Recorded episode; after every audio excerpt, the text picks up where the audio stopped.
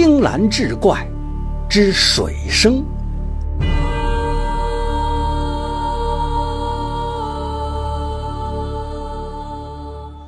话说这一天，船夫老鲁很早就收了船，他拿了个陶碗，用北屋墙根的泥调了河水，仔仔细细的涂过三遍。涂完最后一遍，太阳也只剩下最后一点亮了。老鲁在衣襟上胡乱地擦了下手，颤颤巍巍用火镰点着了油灯，放在小方桌子正中央。又俯身从舱里捧出了一瓮酒，再给自己拿了一个陶碗，把这两个碗都斟满了酒。于是，所有的事情都已经安排妥当。老鲁开始等候。秀才赵三水是沿着河边走过来的，河边青草萋萋，但是他不能离开河水一丈以外，所以他只能踩着泥泞。一路走来，不过白衣飘飘，身形倒也不慢。老鲁隔了很远看过去，就见到两点幽蓝的火光飘飘而至。他急忙坐直身子，小船也因此轻轻摇晃，酒碗里都是涟漪。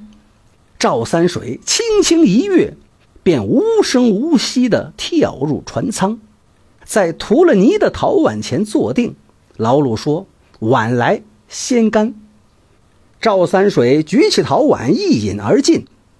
河面上酒香四溢，他顶门和左肩头浮着的两团幽蓝火焰，当即大盛，映出一张雪白泛青的面孔来。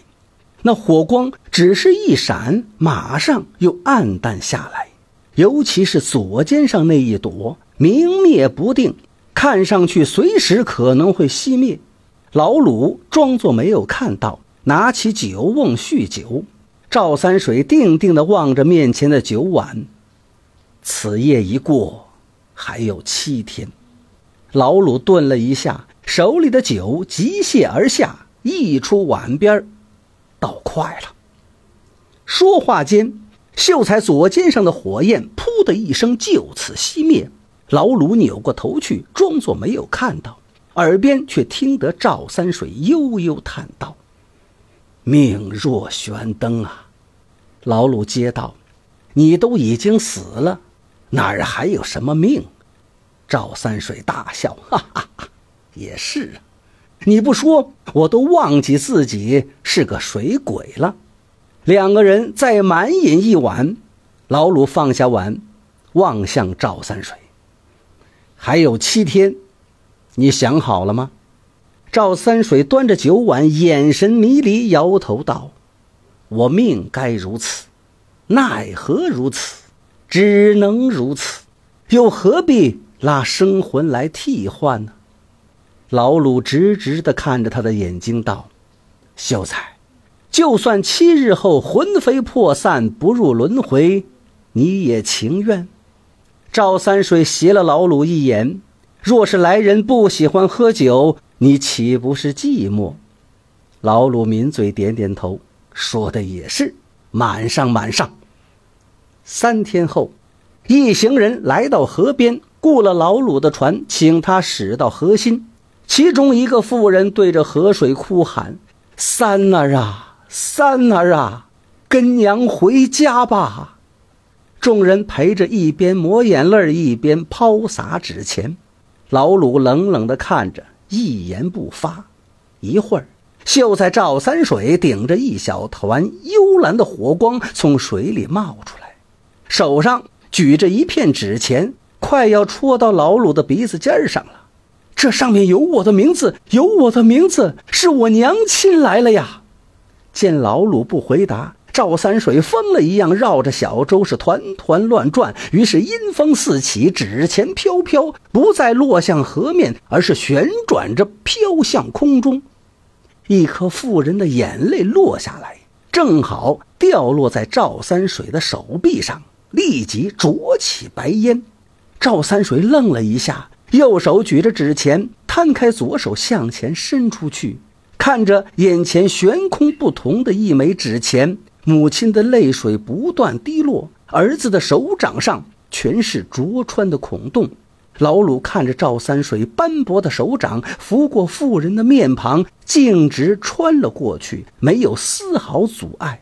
看着那妇人的手在空气中徒劳地胡乱挥舞，一次次从赵三水身体里经过，却连命魂灯都不能煽动。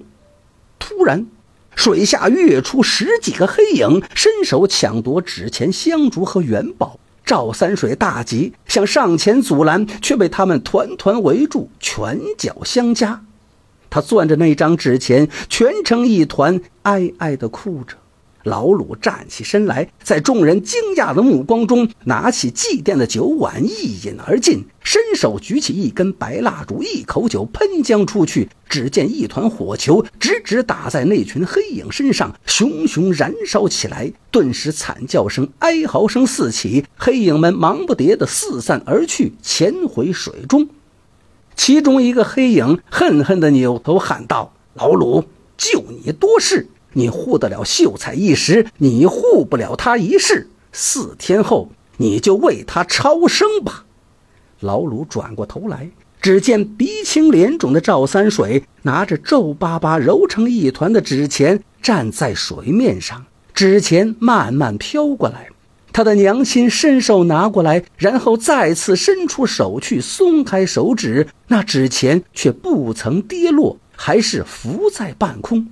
赵三水拖着纸钱，再次慢慢送到母亲面前。他们就这样一次次的重复，看着空无一人的对面，笑着流泪。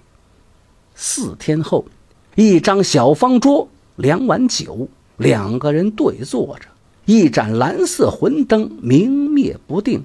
老鲁举起酒碗：“秀才，你是个好人，这碗酒我送你一程。”赵三水微屈前身行礼，这些日子承蒙您的照顾，可惜我马上就要魂飞魄散，已经没有来世，不能结草衔环报答您了。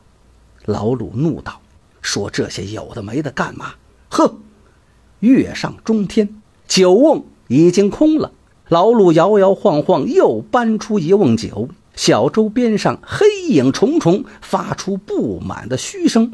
赵三水有点诧异：“老鲁，他们这是要干什么？”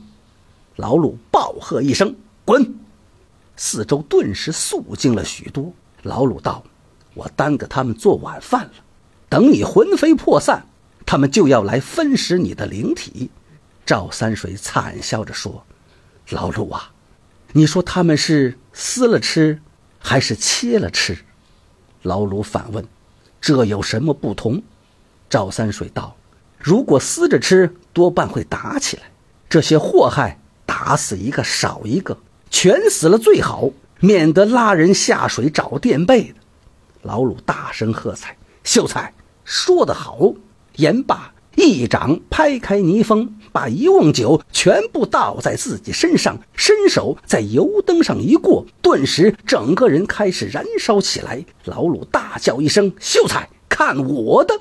脚尖一点，人就如同一只燃烧的大鸟扑向黑影。片刻功夫，所有的黑影都被击杀或者烧死，而老鲁也沉入了水底。赵三水急忙沉入水底找寻老鲁，却看见他左右两肩已经各有一盏蓝色的命魂灯亮起，笑着对秀才说：“我来替，你可以脱生去了。”一瞬间，秀才头顶的命魂灯炽盛，变作了金色，整个人开始慢慢漂浮起来。赵三水想说话，但是一个字都说不出来。